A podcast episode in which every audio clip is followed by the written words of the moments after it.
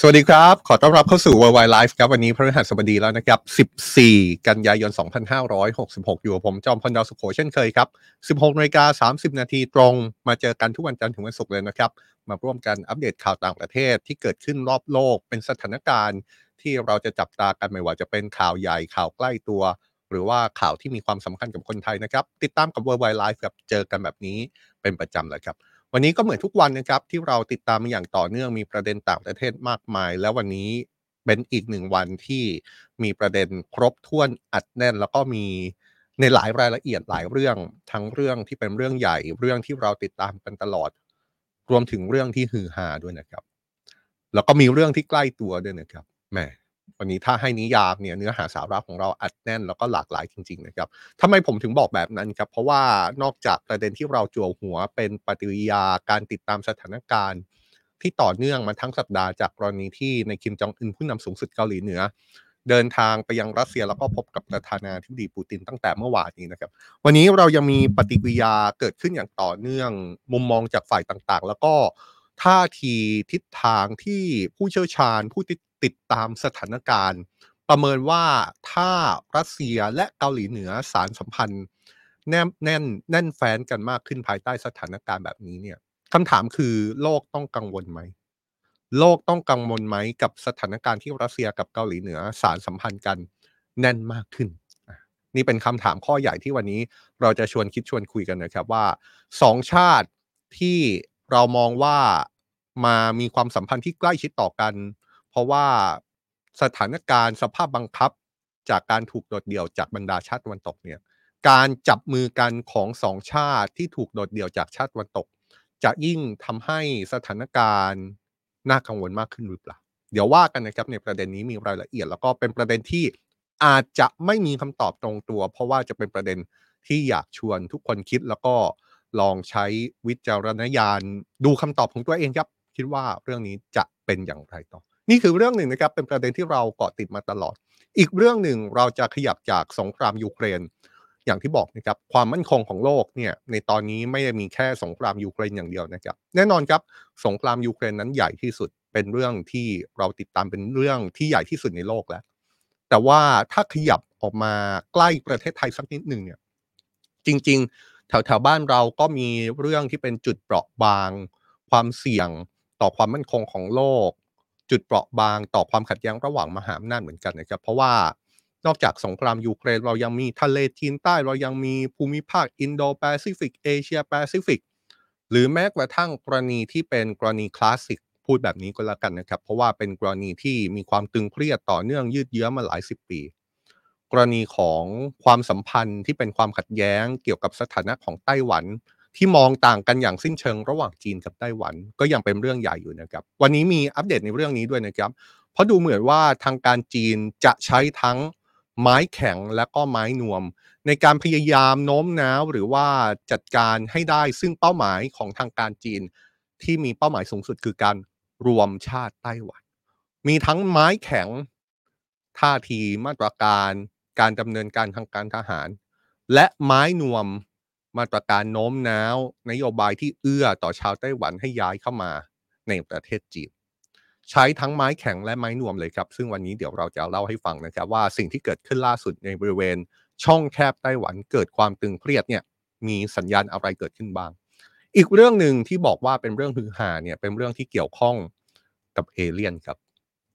น่าสนใจมากเลยนะครับ เป็นกรณีที่มีการเปิดเผยมาจากเม็กซิโก แล้วมีการพูดถึงเอเลี่ยนไม่ใช่พูดแค่ปากนะครับ เอาซากฟอสซิลของสิ่งที่นักวิทยาศาสตร์บอกว่ามันไม่ใช่ซากฟอสซิลของมนุษย์นะ แต่ไม่รู้ว่ามันเป็นซากฟอสซิลของอะไร หลายคนบอกว่านี่เป็นซากฟอสซิลของเอเลี่ยนมนุษย์ต่างดาวหรือเปล่า เรื่องนี้น่าสนใจมากเลยนะครับ แล้วก็อยากชวนทุกคนดูจนจบรายการครับ เพราะสุดท้ายแล้วเดี๋ยวเราก็คงจะได้เห็นกันว่า ลักษณะรูปร่างหน้าตามันเป็นอย่างไร หรือแม้กระทั่งสิ่งที่ถูกมองภาพต่อจากซากฟอสซิล ที่ถูกจับตาว่าเป็นซากฟอสซิลของเอเลี่ยนหรือเปล่าเนี่ย มันถูกมองในแง่มุมไหนบ้าง ในแง่ของวิทยาศาสตร์ ในแง่ของการศึกษาอวกาศ ในแง่ของการตั้งคำถามว่า นอกจากโลกของเราแล้ว ยังมี ดาวดวงอื่นที่มีสิ่งมีชีวิตอยู่ในอวกาศ อยู่ในจักรวาลของเราอีกหรือไม่ วันนี้เข้มข้นเลยนะครับ เพราะฉะนั้นชวนดูตั้งแต่ต้นจนท้ายรายการนะครับ และถ้าใครฟังแล้วอยากมีความเห็น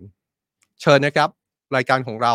เปิดความเห็นในทุกๆ วันเกี่ยวกับสถานการณ์โลกทำให้ข่าวที่เกิดขึ้นรอบโลกมาใกล้ตัวกับเราหน่อยครับ ชวนคุยกันนะครับ ไม่ว่าจะเป็นประเด็นไหนก็ตาม แสดงความคิดเห็นกันมาได้เลย ไม่ว่าจะเป็น Facebook YouTube หรือ TikTok ของสำนักข่าว Today ที่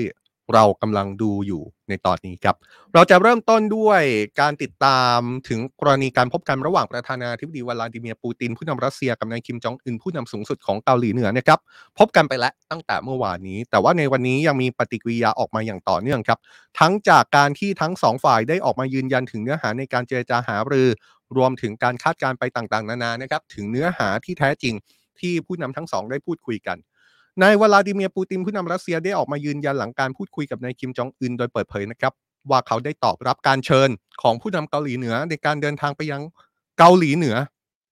แต่ว่ายังไม่ได้มีการระบุถึงรายละเอียดอะไรเพิ่มเติมนะครับ ผู้นำรัสเซียยังระบุด้วยนะครับว่าความร่วมมือทางการทหารระหว่างรัสเซียกับเกาหลีเหนือต่อจากนี้ มันเป็นเรื่องที่เป็นไปได้อยู่นะครับ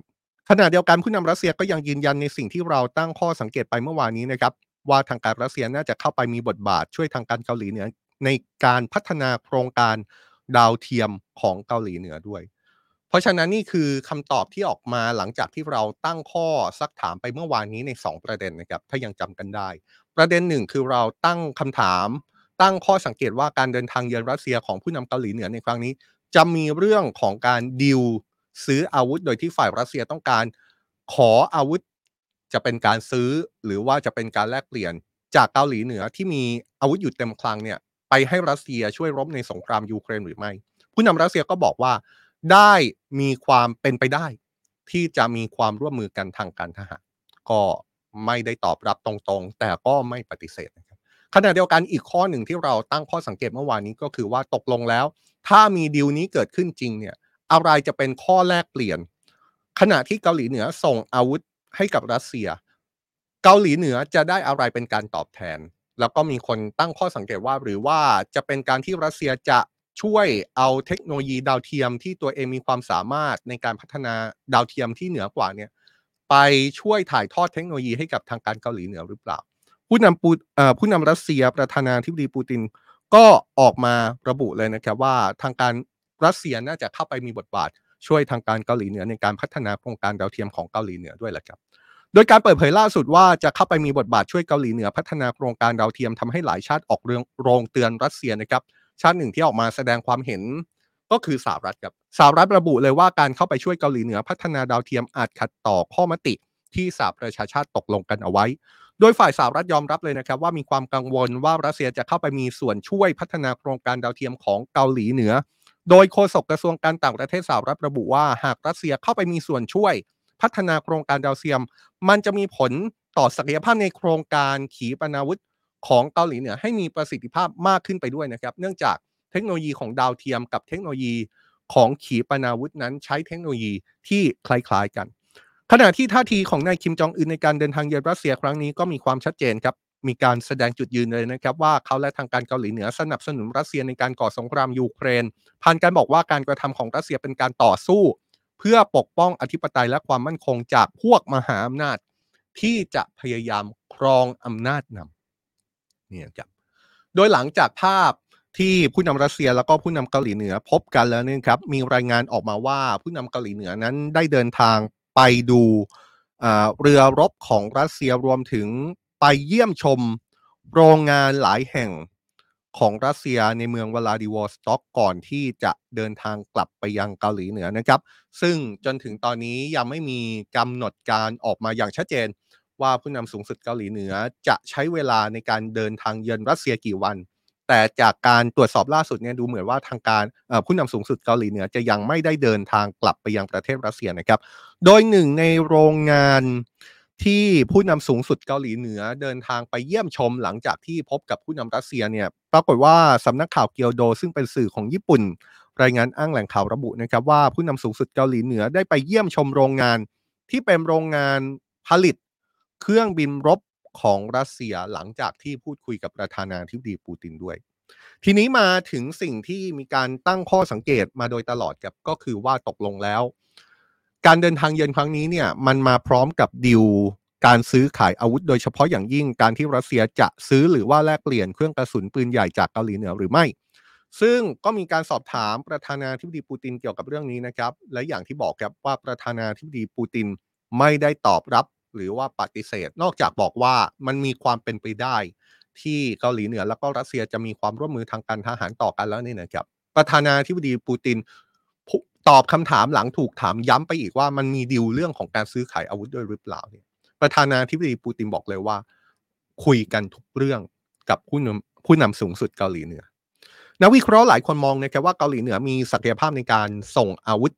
ช่วยรัสเซียทำสงครามยูเครนครับเช่น เกาหลีเหนือเนี่ยอาจส่งกระสุนอย่างที่เราเคยตั้งข้อสังเกตไปนะครับว่าอาจจะเป็นเรื่องของกระสุนปืนใหญ่ที่สามารถใช้งานกับอาวุธในสมัยโซเวียต หรือแม้กระทั่งขีปนาวุธรุ่นเก่าให้กับรัสเซียได้ครับ แต่ถึงอย่างนั้นถ้าให้มองอีกมุมหนึ่งแฟร์นะครับ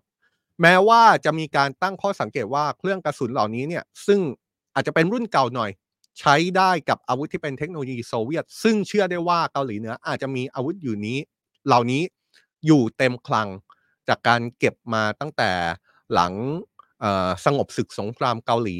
หลายสิบปีก่อนนะครับแต่ว่าในอีกมุมหนึ่งเนี่ย คำถามก็คือว่าถ้ามีการดีลแบบนี้กันจริงๆ เกาหลีเหนือจะส่งให้รัสเซียมากแค่ไหน เพราะต้องไม่ลืมนะครับ แม้ว่าเกาหลีเหนือจะมีอาวุธอยู่เต็มคลัง แต่ก็เหมือนกับหลายชาตินั่นแหละครับ เหมือนกับทุกชาติในโลกก็ว่าได้ เพราะท้ายที่สุดแล้วเนี่ยเกาหลีเหนือก็คงจะต้องคิดว่าสุดท้ายก็ต้องมีคลังยุทโธปกรณ์สำรอง ติดอยู่ในคลังแสงของประเทศตัวเอง เหมือนกับอะไรครับ เหมือนที่ก่อนหน้านี้ ชาติวันตกก็คิดถึงการส่งอาวุธช่วยเหลือยูเครนที่ถ้าส่งจนหมดคลังก็ไม่ได้ ถ้าส่งจนเหลือสำรองน้อยเกินไปก็ไม่ได้ เชื่อได้ว่าเกาหลีเหนือก็คงจะคิดลักษณะนี้เหมือนกันนะครับ แล้วก็ถ้ามีดีลกันจริง ๆ เนี่ยก็จะมีภาพลักษณะที่ว่าตกลงแล้วเกาหลีเหนือจะส่งอาวุธช่วยรัสเซียมากน้อยแค่ไหน มีคนประเมินนะครับว่า ถ้ามีดีล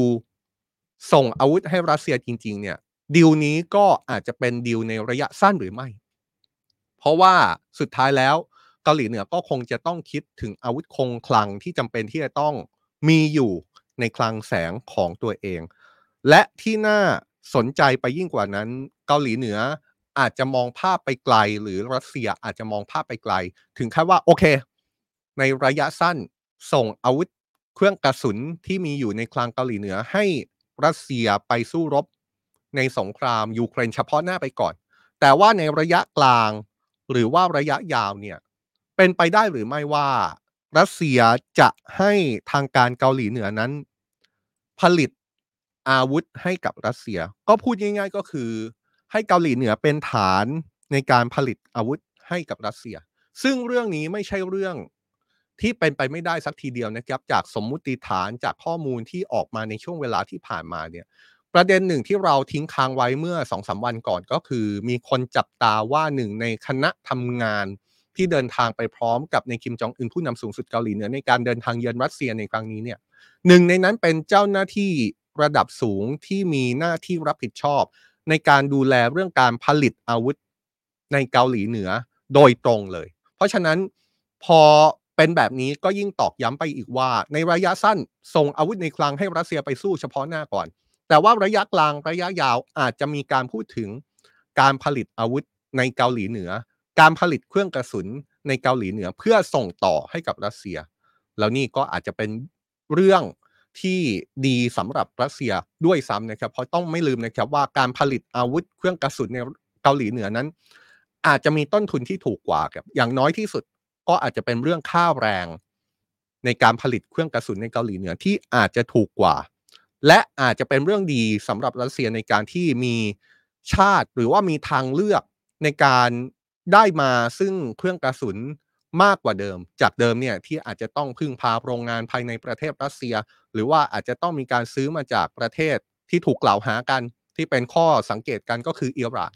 ถ้ามีการเปิดดีลกับเกาหลีเหนือได้เพิ่มเติมเนี่ยก็จะเป็นอีกหนึ่งทางเลือกในการได้มา ซึ่งอาวุธยุโทโธปกรณ์หรือแม้กระทั่งเครื่องกระสุนในการต่อสู้กับยูเครนที่ตอนนี้ยืดเยื้อมาเป็นเวลาปีครึ่งแล้วนะครับคำถามข้อหนึ่งที่เกิดจากการเดินทางเยือนรัสเซียของผู้นำเกาหลีเหนือ ที่เกิดจากการกระชับสัมพันธ์ที่แน่นแฟ้นในครั้งนี้ ระหว่างผู้นำรัสเซียกับผู้นำเกาหลีเหนือโดยไม่แคร์มาตรการคว่ำบาตรที่ชาติวันตกออกมาเลยเนี่ยคำถามคือ แล้วนี่จะเป็นความสัมพันธ์ที่น่ากังวลสำหรับชาติวันตกหรือว่าประชาคมโลกหรือไม่นะครับคำถามนี้น่าสนใจมาก เพราะว่าในมุมหนึ่งอย่างที่เราพูดไป ว่านี่เป็นเหมือนความสัมพันธ์ที่รัสเซียกับเกาหลีเหนือต้องมีต้องมากระชับความสัมพันธ์กระชับมิตรกัน ภายใต้บริบทโลกที่ล้อมกรอบ โดดเดี่ยวทั้งรัสเซียและเกาหลีเหนือหรือเปล่า ถ้าฟังแบบนี้ก็ดูไม่น่ากังวลใช่ไหมครับ แต่ว่าถ้าฟังในอีกมุมหนึ่งเนี่ย ก็มีคนประเมินเหมือนกันนะครับ ว่าความสัมพันธ์ระหว่างรัสเซียกับเกาหลีเหนือ ที่ถูกล้อมกรอบจนไม่รู้จะล้อมยังไงแล้วที่ถูกชาติตะวันตกคว่ำบาตรรุนแรง จนนึกภาพไม่ออกแล้ว ว่าถ้าคว่ำบาตรแรงกว่านี้จะเป็นยังไง มันก็เหมือนการสร้างม่าเหล็กกำแพงเหล็กกั้นขวาง และทำให้ความสัมพันธ์ระหว่างรัสเซียกับเกาหลีเหนือ สามารถเป็นไปได้อย่างแน่นแฟ้น แบบไม่แคร์มาตรการคว่ำบาตรอีกต่อไปก็ได้ เพราะจะแคร์ไปทำไมครับ เพราะว่ามาตรการคว่ำบาตรที่มีอยู่ไม่ว่าจะต่อรัสเซียหรือว่าต่อเกาหลีเหนือ ก็แรงจนไม่รู้ จะแรงกว่านี้ได้อย่างไรแล้ว ก็มีการมองไปในมุมนั้นเลยว่า ก็ในเมื่อมาตรการคว่ำบาตรมันแรงสุดๆ แล้วเนี่ย ทั้งรัสเซียและเกาหลีเหนือก็คงจะไม่แคร์แล้ว และนั่นจะทำให้ความสัมพันธ์ ระหว่างรัสเซียกับเกาหลีเหนือ ยิ่งแน่นแฟ้น มากยิ่งขึ้น และจะทำให้เกิดความน่ากังวลในประชาคมโลกมากขึ้นหรือไม่ นี่แหละครับ นี่ก็เป็นเรื่องที่เราเอามาจับตากันนะครับ แล้วก็เอามามองว่านี่คือสิ่งที่อาจจะเกิดขึ้น เราพูดถึงสิ่งที่รัสเซียจะได้จากเกาหลีเหนือในครั้งนี้ก็คือมีการตั้งสมมติฐานกันว่า รัสเซียอาจจะมีดีลแล้วก็ได้อาวุธยุโทโธปกรณ์เครื่องกระสุน ที่กำลังขาดแคลนจากเกาหลีเหนือมาใช้เป็นการเฉพาะหน้า แล้วก็อาจจะมีการจ้างผลิต หรือว่าให้เกาหลีเหนือผลิตเครื่องกระสุนให้กับรัสเซีย ป้อนให้กับรัสเซียทำสงครามยูเครนในอนาคตคำถามก็คือเกาหลีเหนือจะได้อะไร เมื่อสักครู่เราก็พูดถึงอาจจะเป็นการแลกเปลี่ยนเรื่องของโครงการพัฒนาดาวเทียมหรือไม่ หรือว่าอาจจะเป็นการแลกเปลี่ยนในแง่มุมอื่น ๆ เช่นอาหาร สิ่งของที่ขาดแคลนต่างๆนะครับ เรื่องนี้เดี๋ยวเราจะว่ากันไปในเชิงของรายละเอียดทันทีที่มีรายละเอียดหรือว่ามีข้อมูลเพิ่มเติมนะครับ เพราะก็ต้องยอมรับจริง ๆ ว่าข้อมูลที่ออกมานั้นก็เป็นข้อมูลจากทางการเกาหลีเหนือ เป็นข้อมูลที่ออกมาจากทางการรัสเซีย แล้วก็เป็นการคาดการจากฝ่ายต่างๆ เพราะฉะนั้นเนี่ยเดี๋ยวคงจะต้องมีรายละเอียดสืบต่อสืบเนื่องกันต่อไปว่า ต่อจากนี้ความสัมพันธ์ ระหว่างประธานาธิบดีปูตินกับในคิมจองอึนความสัมพันธ์ระหว่างรัสเซียกับเกาหลีเหนือจะเป็นยังไงต่อนะครับ จากความสัมพันธ์ระหว่างรัสเซียกับเกาหลีเหนือ เราขยับจากเรื่องสงครามยูเครน ซึ่งเป็นประเด็นใหญ่ของโลกมาเข้าใกล้ไทยมากขึ้นครับ เราขยับเข้ามาใกล้ในอีกหนึ่งพื้นที่เปราะบางที่สำคัญไม่แพ้กันนะครับ แถมว่าจุดนี้เนี่ยยังเป็นจุดที่ใกล้กับประเทศไทยด้วย นั่นก็คือบริเวณช่องแคบไต้หวันครับหลายฝ่ายกำลังจับตาความตึงเครียดระหว่างจีนกับไต้หวันกันอยู่ โดยในช่วงหลายวันที่ผ่านมาเนี่ยมีสถานการณ์ตึงเครียดเกิดขึ้นในพื้นที่บริเวณช่องแคบไต้หวันนะครับโดยเฉพาะการที่ทางการไต้หวันระบุว่าในสัปดาห์นี้ ไต้หวันพบเรือบรรทุกเครื่องบิน แล้วก็เรือรบของจีนในน่านน้ำใกล้กับไต้หวัน ล่าสุดเนี่ยทางการไต้หวันบอกเลยครับว่าพบเครื่องบินรบของจีนถึง 68ลำแล้วก็เรือของจีนอีก 10ลำใกล้กับไต้หวัน เป็นการพบที่เกิดขึ้นเมื่อช่วงเช้าที่ผ่านมาตามเวลาท้องถิ่นเลย ความเคลื่อนไหวล่าสุดนี่ยถือได้ว่าน่าสนใจมากเลยนะครับ เพราะว่าเป็นความเคลื่อนไหวที่ออกมา แล้วก็มีเรื่องที่เป็นประเด็นที่เราจะชวนคุยกัน ออกมาจากทางการจีนครับ เพราะว่าในขณะที่ทางการไต้หวันรายงานว่า พบเครื่องบินรบ หรือว่าเรือของจีน เข้ามาประชิดเข้ามาใกล้ กับเขตที่ไต้หวันระบุว่าเป็นเขตของตัวเองเนี่ยทางการจีนก็ออกมาระบุว่าจีนได้ออกพิมพ์เขียว เป็นพิมพ์เขียวแผนในการโน้มน้าวชาวไต้หวันให้ย้ายมาอยู่ในประเทศจีน โดยแผนดังกล่าวดำเนินการโดยคณะกรรมการพรรคคอมมิวนิสต์จีนนะครับ โดยประกาศให้มณฑลฝูเจี้ยนทางภาคตะวันตกของทางภาคตะวันออกของจีนเนี่ยเป็นมณฑลที่ใกล้กับไต้หวันเป็นพื้นที่สาธิตของการรวมชาติ โดยนิยามมณฑลฝูเจี้ยน ให้เป็นบ้านหลังแรกของชาวไต้หวันที่ต้องการย้าย หรือมาอาศัยหรือมาทำธุรกิจในประเทศจีนครับ หลายคนอาจจะจินตนาการไม่ถูกนะครับ เดี๋ยวเราพอดเรื่องนี้ลงบนแผนที่ถ้าเราดูแผนที่เนี่ยคงจะได้เห็นภาพที่ชัดเจนมากขึ้นว่าทำไมพิมพ์เขียวของจีนในการโน้มน้าวใจ คนไต้หวันให้มาอยู่ในประเทศจีนถึงมีการพูดถึงมณฑลฝูเจี้ยน นี่คือแผนที่นั้นแหละครับ จะเห็นได้เลยนะครับว่า ฝั่งหนึ่ง คือจีน ฝั่งหนึ่งคือไต้หวันถูกต้องไหมครับ ฝั่งที่เกิดขึ้นเนี่ยก็เป็นพื้นที่ที่ถูกพูดถึงคือมณฑลฝูเจี้ยนมณฑลฝูเจี้ยนเรียกได้เลยนะครับว่าอยู่คนละฝากกับไต้หวันเลยมณฑลฝูเจี้ยนอยู่ทางภาคตะวันออกของจีนนะครับ อีกฝั่งหนึ่งก็คือไต้หวันแล้ว ไม่เพียงแค่นั้นครับ ทุกคนเห็นหมู่เกาะจินเหมินไหมครับ ที่เราพลอตจุดเอาไว้หมู่เกาะจินเหมินเนี่ยอาจเรียกได้ว่าเป็นพื้นที่ของไต้หวันที่ประชิดกับจีนมากที่สุด แทบจะอยู่ประจันหน้ากับมณฑลฝูเจี้ยนเลย โดยถ้าวัดจากมณฑลฝูเจี้ยนไปยังหมู่เกาะจินเหมินที่เราพลอตใกล้ๆกันเนี่ยนะครับอยู่ห่างกันเพียงแค่ประมาณ 10 กิโลเมตร เท่านั้นครับหมู่เกาะจินเหมินจึงถูกเปรียบเปรยว่าไม่ต่างจากหนังหน้าไฟ หากในวันหนึ่งจีนตัดสินใจบุกไต้หวัน เรื่องนี้เนี่ยเราเคยทำ รายละเอียดเชิงลึกไปแล้วนะครับ ถ้าใครสนใจเรื่องของหมู่เกาะจินเหมินที่เราบอกว่าอยู่ห่างเป็นหมู่เกาะของไต้หวันของฝั่งไต้หวัน แต่ว่าอยู่ห่างจากดินแดนของจีนไม่ถึง 10 กิโลเมตร มีทะเลกั้นแค่ 10 กิโลเมตรเนี่ยไปดูรายละเอียดใน w o r l d r e w i d ลองเซิร์ชหลังจบรายการก็ได้นะครับ ลอง search หมู่เกาะจินจินเหมินใน YouTube เราเคยทำคลิปเรื่องนี้ไว้ค่อนข้างละเอียดเลยเล่ามาจนถึงตอนนี้เนี่ยทุกคนเห็นภาพหรือยังครับ ทุกคนเห็นภาพ ว่าทำไมพิมพ์เขียวของจีนที่ต้องการโน้มน้าวใจคนไต้หวันให้ไปอยู่ที่จีนเนี่ย ถึงให้มณฑลฝูเจี้ยนกลายเป็นพื้นที่สำคัญ ในการโน้มน้าวใจคนไต้หวัน เพราะว่ามันอยู่แทบจะติดกันเลย มีแค่ช่องแคบไต้หวันที่กั้นกลางเท่านั้น ในแผนที่เนี่ยทะเลจีนใต้จริง ๆ แล้วอยู่ใต้ลงไปอีกหน่อยนะครับ พื้นที่ที่เรากำลังพูดถึงเนี่ยคือพื้นที่ของช่องแคบไต้หวัน ในเชิงของภูมิศาสตร์ ในเชิงของประวัติศาสตร์มณฑลฝูเจี้ยนก็มีความสัมพันธ์ไม่ไม่ไม่แพ้กันนะครับ เพราะว่ามณฑลฝูเจี้ยนนั้น เป็นมณฑลของจีน อยู่ทางภาคตะวันออกของจีน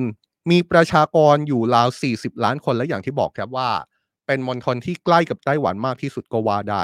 มีความสัมพันธ์ใกล้ชิดในเชิงของประชาชน มีความสัมพันธ์ทั้งในเชิงประวัติศาสตร์ แล้วก็ในเชิงวัฒนธรรมด้วย ถ้าย้อนกลับไปเนี่ย คนที่อพยพไปอยู่ไต้หวันจำนวนไม่น้อยนะครับ ก็มาจากมณฑลฝูเจี้ยนนี่แหละ ในช่วงเกือบร้อยปีที่ผ่านมาเนี่ย เรียกได้ว่าคนไต้หวันจำนวนมาก มีบรรพบุรุษ เป็นคนจีนที่อยู่ในมณฑลฝูเจี้ยน เพราะฉะนั้นเนี่ยพอเป็นการสืบทอดบรรพบุรุษอยู่ที่มณฑลฝูเจี้ยนมาก่อน ชาวไต้หวันจำนวนมากเนี่ยก็เลยมีลักษณะหลายอย่างทางวัฒนธรรม ไม่ว่าจะเป็นธรรมเนียมประเพณีศาสนาหรือด้านต่างๆ คล้ายกับคนที่อาศัยอยู่ในมณฑลฝูเจี้ยน เพราะฉะนั้นนี่ก็เลยเป็นทิศทางที่ทำให้ทางการจีนออกพิมพ์เขียวแล้วระบุว่าเดี๋ยวเขาจะเอามณฑลฝูเจี้ยนนี่แหละ เป็นพื้นที่ในการโน้มน้าวใจคนไต้หวันในกรณีที่ไม่อยากอยู่ไต้หวันแล้วก็สามารถไปใช้ชีวิตอยู่ที่มณฑลฝูเจี้ยนได้ ถึงขั้นบอกเลยว่า ให้มณฑลฝูเจี้ยนเป็นบ้านหลังแรก เป็นบ้านหลังสำคัญ ของชาวไต้หวัน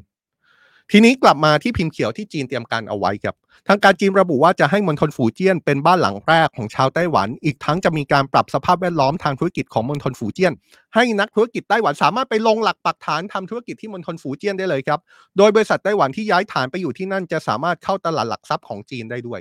นอกจากการเปิดทางให้บริษัทไต้หวันเข้าไปลงทุนหรือว่าเปิดสำนักงานในมณฑลฝูเจี้ยนได้แล้วเนี่ยนะครับทางการไต้หวันยังจะเปิดทางให้ชาวไต้หวัน เปิดสถานีโทรทัศน์แล้วก็สถานีวิทยุของตัวเองที่มณฑลฝูเจี้ยนด้วยนะครับ นอกจากนี้พิมพ์เขียวยังยืนยันที่จะปรับสภาพแวดล้อมการทำงานดึงดูดแรงงานชาวไต้หวัน ให้ไปทำงานที่มณฑลฝูเจี้ยน ซึ่งก็อาจจะรวมถึงสิทธิ์ต่างๆ ที่ชาวไต้หวันได้รับในแผ่นดินของไต้หวัน ถ้าย้ายไปที่มณฑลฝูเจี้ยน ตามพิมพ์เขียวนี้จีนก็อาจจะให้สิทธิ์ในลักษณะที่เคยได้เมื่อตอนที่อยู่ไต้หวันด้วย พิมพ์เขียวนี้ยังระบุด้วยนะครับว่าเดี๋ยวจะมีการเพิ่มเที่ยว ไม่ว่าจะเป็นเที่ยวบินโดยสารหรือว่าเที่ยวบินขนส่งสินค้า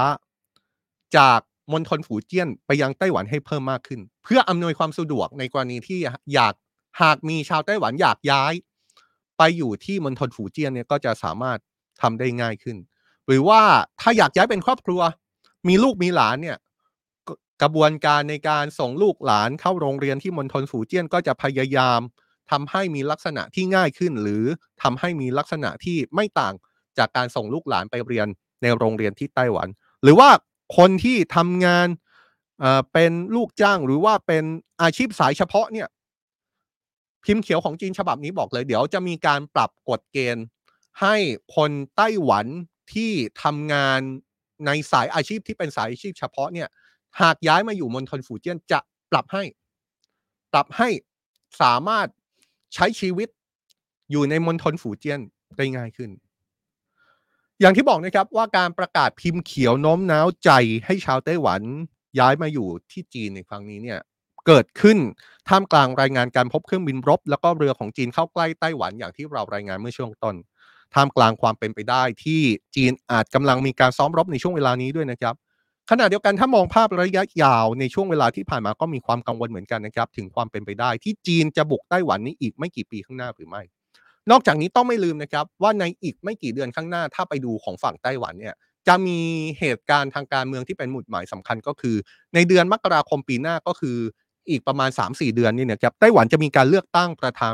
ประธานาธิบดีกับหลายฝ่ายมองว่าการเลือกตั้งดังกล่าวอาจเป็นหมุดหมายสำคัญที่เป็นปัจจัยในการตัดสินใจสำคัญของหลายฝ่าย ในเรื่องเกี่ยวกับความขัดแย้งระหว่างจีนกับไต้หวันด้วยนี่แหละครับ นี่ก็เป็นพิมพ์เขียวที่ออกมานะครับ หลายฝ่ายมองนะครับ ว่าท่าทีของจีนในครั้งนี้ไม่ต่างจากท่าทีของจีนในช่วงเวลาที่ผ่านมามาโดยตลอดครับ เพราะว่าในมุมหนึ่งเนี่ยจีนก็เลือกที่จะใช้ไม้แข็ง ผ่านการส่งเครื่องบิน ส่งเรือเข้าไปประชิดพื้นที่ที่ไต้หวันบอกว่าเป็นพื้นที่ของไต้หวัน นี่คือไม้แข็ง มาตรการทางทหาร การกดดันด้วยมาตรการทางกลาโหม ส่วนไม้นวมก็พิมพ์เขียวเนี่ยแหละครับ มาตรการโน้มน้าวใจ ให้คนไต้หวันอยากไปอยู่ในจีน มาตรการโน้มน้าวใจ ให้คนไต้หวันอยากรวมชาติกับจีน โดยมาตรการที่เราบอกว่าเป็นไม้นวมเนี่ยหลายคนก็มองไปถึงขั้นว่า เอ๊ะ นอกจากมาตรการโน้มน้าวเนี่ยมันมีเรื่องของสงครามข่าวสารในรูปแบบต่างๆ ที่ต้องการโน้มน้าวใจคนไต้หวันผ่านสงครามข่าวสาร ปฏิบัติการข่าวสาร ให้คนไต้หวัน อยากไปรวมอยู่กับจีนหรือไม่ โดยการเปิดเผยพิมพ์เขียวที่บอกว่าย้ายมามณฑลฝูเจี้ยนสีชาวไต้หวัน เดี๋ยวเราจะอำนวยความสะดวกหลาย ๆ อย่างให้เนี่ยนะครับ การเปิดเผยพิมพ์เขียวฉบับนี้ก็มาพร้อมกับความเห็นที่หลากหลาย จากทุกภาคส่วนที่เกี่ยวข้องเลยครับ เอาฝั่งจีนก่อนละกันนะครับ หนังสือพิมพ์ Global Times กระบอกเสียงของรัฐบาลจีน เขียนบทความระบุว่าพิมพ์เขียวฉบับนี้ เกิดขึ้นในช่วงเวลาที่ทางการไต้หวันกำลังเดินหน้าแนวคิดการแบ่งแยกดินแดน และเกิดขึ้น ท่ามกลางสิ่งที่ทางการไต้หวันเนี่ยกำลังปฏิบัติตามสหรัฐ โดยบอกเลยว่าทางการไต้หวันตอนนี้ปฏิบัติตัวไม่ต่างจากการเป็นหุ่นเชิดของอเมริกัน เพื่อดำเนินการตามยุทธศาสตร์ของสหรัฐในการปิดล้อมจีนแผ่นดินใหญ่ ซึ่งการกระทำของทางการไต้หวันที่จีนระบุว่านี่เป็นการกระทำที่ไม่ต่างจากหุ่นเชิดอเมริกันเนี่ยทางการจีนบอกเลยหนังสือพิมพ์ Global Times บอกเลยนะครับว่านี่จะส่งผลต่อสันติภาพ แล้วก็เสถียรภาพรวมถึงการพัฒนา ของช่องแคบไต้หวันเอง บทความของ Global Times อ้างศาสตราจารย์หลีเฟยแห่งศูนย์วิจัยไต้หวันมหาวิทยาลัยเสียเหมือนของจีน ที่ชี้ว่าภายใต้ช่วงเวลาที่ทางการไต้หวันนำพาสถานการณ์ไปสู่อันตราย จากการเป็นหุ่นเชิดให้สหรัฐเนี่ยจีนก็ได้เสนอพิมพ์เขียวนี้แหละ ให้ชาวไต้หวันย้ายมาพึ่งพาทรัพยากรของมณฑลฝูเจี้ยนในการใช้ชีวิตทำงานแล้วก็ลงทุน แต่ว่าท่าทีของไต้หวันเป็นยังไงครับท่าทีของไต้หวัน สมาชิกสภาไต้หวัน จากพรรคประชาธิปไตยก้าวหน้า หรือว่าพรรค DPP ซึ่งเป็นพรรครัฐบาลในตอนนี้ สมาชิกสภาหวังติงอยู่ให้ความเห็นว่าการที่จีนเปิดเผยแผนดังกล่าว เป็นเรื่องที่น่าหัวเราะครับ เพราะว่าเขามองว่าในความเป็นจริงจีนควรให้ความสำคัญกับวิกฤตที่เกิดขึ้นในประเทศของตัวเองมากกว่า ยกตัวอย่างเช่น วิกฤตนี้ที่เกิดขึ้นในประเทศจีนตอนนี้ อย่างไรก็ตามความพยายามผลักดันมณฑลฝูเจี้ยนในฐานะพื้นที่ยุทธศาสตร์นี้ ไม่ใช่เรื่องใหม่นะครับ ทางการจีนมีความพยายามผลักดันเรื่องนี้มาอย่างต่อเนื่อง แล้วก็พูดถึงมณฑลฝูเจี้ยนมาโดยตลอด ก่อนหน้านี้ก็พูดถึงครับพยายามผลักดันมณฑลนี้ ให้เป็นสถานที่ที่ชาวไต้หวันเลือกที่จะย้ายมาอยู่ในประเทศจีน ก่อนหน้านี้ก็เคยมีท่าทีต่อเรื่องนี้ในลักษณะเดียวกันจากสภากิจการแผ่นดินใหญ่ของไต้หวันนะครับตอบโต้ความพยายามลักษณะนี้ในเดือนมิถุนายนที่ผ่านมา ว่าข้อเสนอดังกล่าวไร้ความหมายและไร้ประโยชน์ เนื่องจากไม่เป็นไปตามความต้องการของชาวไต้หวันโดยรวม แถมนี้ยังเป็นเหมือนการดูถูกไต้หวันอีกด้วย เรื่องไต้หวันเนี่ยเป็นเรื่องที่เราต้องจับตาอย่างใกล้ชิดครับ เพราะว่าเพราะว่าอย่างที่บอกนะครับ ความเปราะบางในสถานการณ์โลก ถ้ามองภาพใหญ่เราเห็นสงครามยูเครน แต่ถ้ามองภาพใกล้ใกล้ตัวเราเนี่ยเราเห็นสถานการณ์ความตึงเครียดบริเวณช่องแคบไต้หวัน เป็นจุดที่น่าสนใจจริง ๆ ครับ ในวันพรุ่งนี้ 16นาฬิกา30 นาที เราจะเจาะลึกเรื่องนี้กันนะครับ เพราะว่า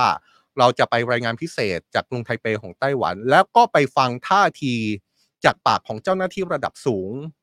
ของไต้หวันกันนะครับ ว่าพวกเขามองสถานการณ์ตอนนี้ว่าอย่างไร วันนี้เราได้เห็นท่าทีของจีนไปแล้ว ผ่านการออกพิมพ์เขียว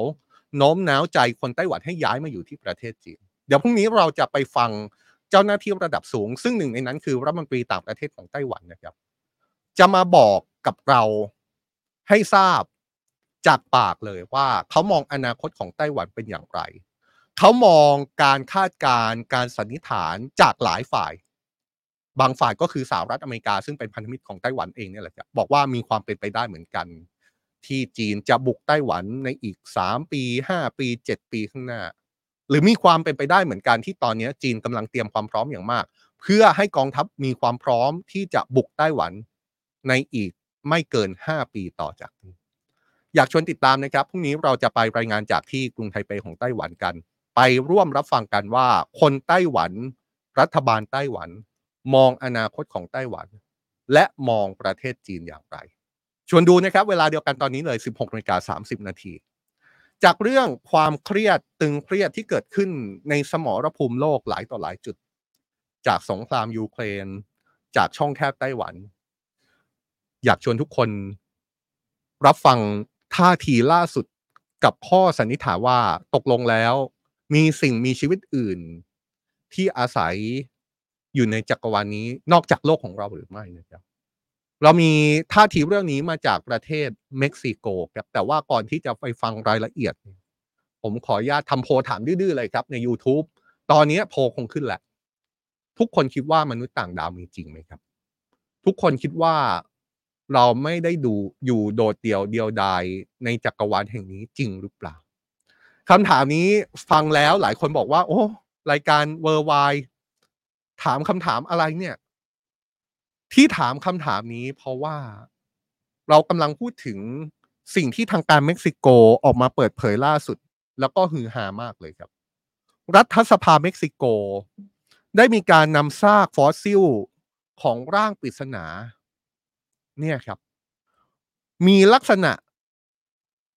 คล้ายกับมนุษย์ต่างดาว ตามที่หลายฝ่ายมองแล้ว มันเหมือน ออกมาเปิดเผยต่อสาธารณชนเป็นครั้งแรก ในระหว่างการเปิดรับฟังข้อมูลสาธารณะ เพื่อถกประเด็นเกี่ยวกับปรากฏการณ์ผิดปกติที่ระบุไม่ได้นะครับซากปริศนาที่ถูกนำมาเปิดเผยนี้มีสองร่าง ลักษณะเป็นร่างเล็ก ๆ สูงประมาณ 50 เซนติเมตรลำตัวยาวประมาณ 1 เมตร มีศีรษะยื่นออกมา มีนิ้วมือ 3 นิ้วไฮเมมัลสันนักข่าวชาวเม็กซิกันที่คลั่งไคล้เรื่อง UFO และก็เป็นคนที่นำซากทั้งสองมาเปิดเผย อ้างครับ ว่านี่เป็นซากมนุษย์ต่างดาว เพราะว่ามีการนำพิสูจน์ DNA แล้วไม่พบความเชื่อมโยงกับสิ่งมีชีวิตใดบนโลกเลย นักข่าวคนนี้บอกว่าซากฟอสซิลทั้งสองร่างนี้ถูกพบเมื่อปี 2017 ใกล้กับจุดที่พบเส้นนาสกาในเมืองกุสโกของประเทศเปรู มีการนำไปตรวจด้วยกระบวนการหาคู่คาร์บอน ที่มหาวิทยาลัยอิสระแห่งชาติแห่งมอเอแห่งเม็กซิโกแล้ว พบว่าซากฟอสซิลของทั้งสองซากสองซากนี้น่าจะมีอายุราวๆ 1,000 ปี ซึ่งมหาวิทยาลัยอิสระแห่งชาติของเม็กซิโกออกมายืนยันเรื่องนี้ด้วยนะครับ ว่าได้ทำการตรวจสอบอายุของซากฟอสซิลนี้จริง แต่ว่าทางมหาวิทยาลัยมีส่วนรับผิดชอบ แค่การตรวจสอบอายุเท่านั้น ไม่ได้ยืนยันถึงที่มาหรือว่าต้นกำเนิดของฟอสซิล นักข่าวที่เอาซากนี้ออกมาโชว์เนี่ยบอกกับรัฐสภาเม็กซิโกเลยครับ ว่านี่เป็นครั้งแรก ที่มีการนำหลักฐานแบบนี้มานำเสนอ ซึ่งเขาก็คิดว่าเป็นการแสดงให้เห็นอย่างชัดเจน ว่าพวกเรากำลังศึกษาเกี่ยวกับตัวอย่างของอะไรบางอย่างที่ไม่ใช่มนุษย์ และไม่เกี่ยวข้องกับสิ่งมีชีวิตที่อยู่บนโลกของเรา ซึ่งความเป็นไปได้ทั้งหมดเปิดกว้างให้สถาบันวิทยาศาสตร์ทุกแห่งทั่วโลกทำการตรวจสอบ พร้อมกับย้ำด้วยนะครับ บอกว่าพอเห็นสอง ร่างนี้แล้วเนี่ยนักข่าวที่เอาร่างทั้งสองร่างนี้มาเปิดเผยบอกเลยว่า พวกเราคงไม่อยู่กันตามลำพังแน่เลย การเปิดเผยของเมาซันถูกมองว่ายิ่งมีน้ำหนักมากขึ้นไปอีกนะครับ หลังจากที่โฮเซเดเฆซุสซัลเซเบนิเตซซึ่งเป็นผู้อำนวยการสถาบันวิทยาศาสตร์เพื่อสุขภาพของกองทัพเรือเม็กซิโก ยืนยันครับว่าได้นำร่างทั้งสองร่างไปเอ็กซเรย์แบบจำลองสามมิติแล้ว แล้วก็พบว่าร่างเหล่านี้ไม่มีความเกี่ยวข้องกับมนุษย์ด้วยนะครับ เนี่ยแหละครับ ถ้าซากฟอสซิลที่เห็นนี้เป็นซากของมนุษย์ต่างดาวตามคำอ้างจริง เรื่องนี้จะเป็นเรื่องที่ใหญ่มาก แต่ว่าฟังให้รอบด้านครับ มีอีกมุมหนึ่งเหมือนกัน มีคนตั้งข้อสังเกตเกี่ยวกับการเปิดเผยในครั้งนี้ ว่าตกลงแล้วเรื่องนี้เป็นเรื่องที่น่าเชื่อถือได้มากน้อยแค่ไหน เพราะว่าก่อนหน้านี้ คนที่ออกมาเปิดเผยเนี่ยก็คือเมาส์ซันเนี่ยก็เคยออกมาเปิดเผยเรื่องราว คล้าย ๆ แบบนี้ในเปรูมาแล้วเมื่อปี 2017 แต่ว่าจากการตรวจสอบของสำนักงานอายการแห่งชาติเปรู กลับพบว่าซากที่เขานำมาอ้างในตอนนั้น ที่จริงแล้วเป็นตุ๊กตาที่เพิ่งถูกผลิตขึ้น จากส่วนผสมของกระดาษแล้วก็กาวสังเคราะห์ เพื่อจำลองการมีอยู่ของผิวหนังครับขณะเดียวกันก็มีผู้เชี่ยวชาญบางคนออกมาแสดงความเห็นเกี่ยวกับเรื่องนี้ด้วยครับ ตั้งข้อสังเกตว่าผลการตรวจ DNA นั้นไม่เพียงพอที่จะระบุชี้ชัดได้นะครับว่านี่คือซากของมนุษย์ต่างดาวบางคนบอกว่าอาจจะเป็นซากของสัตว์ประหลาด หรือว่าสัตว์ยุคดึกดำบรรพ์ที่ยังไม่เคยมีการค้นพบมาก่อนก็เป็นไปได้ นอกจากนี้คำอ้างของคนที่เอามาเปิดเผยเนี่ยที่บอกว่าเขาพบซากฟอสซิลนี้ที่เปรู ก็ยังมีคนตั้งข้อกังขาอยู่ดีครับ เพราะว่าถ้าเป็นเรื่องจริง เท่ากับซากฟอสซิลนี้ต้องเป็นสมบัติแห่งชาติของเปรูนะครับแต่ว่าทำไมเขาเอาซากนี้ออกมาจากประเทศเปรูได้ แล้วทำไมเขาสามารถเอามาเสนอต่อรัฐสภาของเม็กซิโกได้อีกโดยที่ไม่มีเจ้าหน้าที่หรือว่าทูตเปรูมาเข้าร่วมเลย เรื่องนี้ก็เลยยิ่งทำให้เกิดข้อกังขามากที่สุด ว่าตกลงแล้วคนที่เอามาเปิดเผยเนี่ย บอกว่าร่างนี้น่าจะเป็นร่างของเอเลี่ยนเนี่ย จริงหรือเปล่า เชื่อถือได้หรือไม่ ซึ่งถ้าพูดถึงเรื่องมนุษย์ต่างดาว หรือว่าปรากฏการณ์ทางอวกาศที่ไม่สามารถอธิบายนี่นะครับ ก็เป็นประเด็นที่เป็นข้อถกเถียงมายาวนานหลายสิบปีแล้วแหละครับ ก่อนหน้านี้ถ้าจำกันได้รัฐบาลสหรัฐก็เคยหยิบเรื่องนี้มาพูดถึง และก็เคยถูกตั้งคำถามถึงความโปร่งใสในการเปิดเผยข้อมูลด้วยนะครับ เราเคยพูดถึงประเด็นนี้มาแล้วเมื่อเดือนมิถุนายนที่ผ่านมา ย้อนความไปนิดนึงนะครับ ตอนนั้นมีอดีตเจ้าหน้าที่ข่าวกรองของสหรัฐออกมาแฉเรื่องการปกปิดข้อมูลเกี่ยวกับ UFO ของรัฐบาลแล้วก็เรียกร้องให้รัฐบาลออกมาพูดความจริง อดีตเจ้าหน้าที่ข่าวกรองที่ออกมาแฉในตอนนั้นมีชื่อว่าเดวิดกรูสให้สัมภาษณ์กับเว็บไซต์ โดยระบุว่าเขาเคยเป็นหัวหน้าทีมวิเคราะห์ ปรากฏการผิดปกติที่ไม่สามารถอธิบายได้ให้กับหน่วยงานหนึ่งของกระทรวงกลาโหม โครงการนี้เป็นโครงการลับที่ดำเนินการมานานหลายสิบปีแล้ว มุ่งไปที่การเก็บวัตถุที่ไม่ได้ผลิตจากมนุษย์ ซึ่งสามารถแยกได้จากวัตถุที่มนุษย์ผลิตขึ้นมาเอง ด้วยความแตกต่างของรูปแบบและก็โครงสร้างวัสดุที่ใช้รวมไปถึงการจัดเรียงอะตอมในแบบที่ไม่เคยเห็นมาก่อน นี่เป็นลายเซ็นทางรังสีวิทยาที่เด่นชัดกรูสเนี่ยได้ให้เหตุผลที่ออกมาแฉในตอนนั้นนะครับ ซึ่งก็คือเมื่อไม่กี่เดือนก่อนเนี่ย บอกว่าเขาได้มอบข้อมูลเกี่ยวกับยานพาหนะของมนุษย์ต่างดาวที่พูดถึงนี้ให้กับสภาคองเกรส แต่เรื่องนี้ได้ถูกปัดตกไปอย่างไม่เป็นไปตามกฎหมาย และเขาได้รับการปฏิบัติที่ไม่ดีจากเจ้าหน้าที่ของรัฐ จนทำให้ต้องตัดสินใจลาออกเมื่อเดือนเมษายนที่ผ่านมา หลังจากที่ทำงานในหน่วยหน่วยข่าวกรองมานานถึง 14 ปี การเปิดเผยของเจ้าหน้าที่สหรัฐในครั้งนั้นทำให้เกิดประเด็นถกเถียงฮือฮาขึ้นมาเลยกับเพราะมองว่าหากสิ่งที่เจ้าหน้าที่พูดคนนี้เจ้าหน้าที่คนนี้พูดเป็นความจริง นี่จะเป็นครั้งแรกที่มีการเปิดเผยออกมาจากเจ้าหน้าที่ที่อยู่ในวงในจริง ๆและแทบจะเป็นการยืนยันได้เลยว่าสหรัฐเองก็ยอมรับถึงการมีอยู่ของมนุษย์ต่างดาว หรือ UFO มานานแล้ว ถึงขั้นตั้งโครงการศึกษาเรื่องนี้แบบจริงจัง ล่าสุดครับเพิ่งมีความเห็นที่เป็นความคืบหน้า ในเรื่องที่เราพูดถึงนี้เมื่อปลายเดือนกรกฎาคมที่ผ่านมานี้เองครับสภาคองเกรสของสหรัฐได้จัดการไต่สวนโดยเปิดเผย เกี่ยวกับการแฉของเจ้าหน้าที่คนนี้ โดยเชิญเจ้าหน้าที่คนนี้มาร่วมกับพยานอีกสองคนที่เป็นอดีตนักบินของกองทัพสหรัฐ ที่อ้างว่าเคยเห็น UFO อดีตนักบินของกองทัพสหรัฐที่มาเป็นพยานทั้งสองคนยืนยันครับ ว่ามีนักบินของกองทัพ และนักบินพาณิชย์ ที่เคยเห็นปรากฏการณ์ที่ไม่สามารถอธิบายได้บนท้องฟ้า แต่ส่วนใหญ่ไม่กล้าที่จะรายงานเพราะกลัวว่าจะถูกประเมินว่ามีปัญหาทางจิต แต่ว่าหลังจากการไต่สวนเสร็จสิ้นลงกระทรวงกลาโหมสหรัฐหรือว่าเป็นตะก้อน ก็ได้ออกมาปฏิเสธข้อมูลเหล่านี้นะครับโดยระบุว่าการสอบสวนที่ผ่านมาไม่พบข้อมูลที่สามารถยืนยันได้ว่ามีโครงการที่ถูกกล่าวอ้างอยู่ทั้งในอดีตและปัจจุบัน นอกจากการเปิดเผยของเจ้าหน้าที่รัฐบาลสหรัฐแล้วปีนี้องค์การบริหารอวกาศแห่งชาติสหรัฐ หรือว่านาซาก็เพิ่งจัดการประชุมสาธารณะเกี่ยวกับปรากฏการณ์ทางอวกาศที่ไม่สามารถอธิบายได้ เป็นครั้งแรกในประวัติศาสตร์นะครับเพิ่งจัดขึ้นที่สำนักงานใหญ่ขององค์กรเมื่อเร็วๆนี้นี่เอง เป็นการจัดโดยเชิญนักวิทยาศาสตร์แล้วก็ผู้เชี่ยวชาญที่นาซาคัดเลือกมาจำนวน 16 คน ร่วมอภิปรายปรากฏการณ์ที่ไม่สามารถอธิบายได้ หลังจากที่ทำการศึกษามาร่วม 800 ปรากฏการณ์ครับแล้วก็เปิดให้สาธารณชน ได้มีโอกาสซักถามข้อสงสัยในระหว่างถ่ายทอดสดไปทั่วโลก ผู้เชี่ยวชาญที่ได้รับการเชิญมาร่วมอภิปรายจากหลายวงการเนี่ยนะครับหนึ่งในนั้นก็คือสกอตต์เคลลี่เป็นอดีตนักบินอวกาศชาวอเมริกันที่เคยใช้ชีวิตอยู่ในอวกาศนานเกือบหนึ่งปี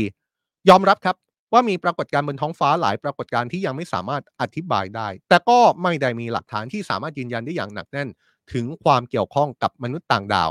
หรือว่าสิ่งมีชีวิตจากนอกโลกแต่อย่างใดนะครับ ทุกคนเห็นว่าไงครับ ทุกคนเห็นว่ามนุษย์ต่างดาวสิ่งมีชีวิตนอกโลกมีอยู่จริงหรือไม่ เห็นแล้วชวนทำโพกันนะครับ จะได้ชวนซาวเสียงกันว่าทุกคนเห็นอย่างไรกับประเด็นนี้ เดี๋ยวเราเอาผลโพลมาบอกกันนะครับ ว่าได้เท่าไหร่แต่ว่าในวันนี้เนี่ยอยากบอกจริง ๆ ว่ารายละเอียดข่าวสารที่เกิดขึ้นรอบโลก เรารวบรวมมาให้เห็นอย่างครบถ้วนเลยนะครับ ไม่ว่าจะเป็น ข่าวใหญ่ข่าวใกล้ตัวหรือว่าข่าวที่ผมคิดว่าคนไทยจำเป็นที่ต้องรู้อย่างน้อยที่สุด รับรู้ไว้ครับว่ามีกรณีการตั้งข้อสังเกตแบบนี้เกิดขึ้น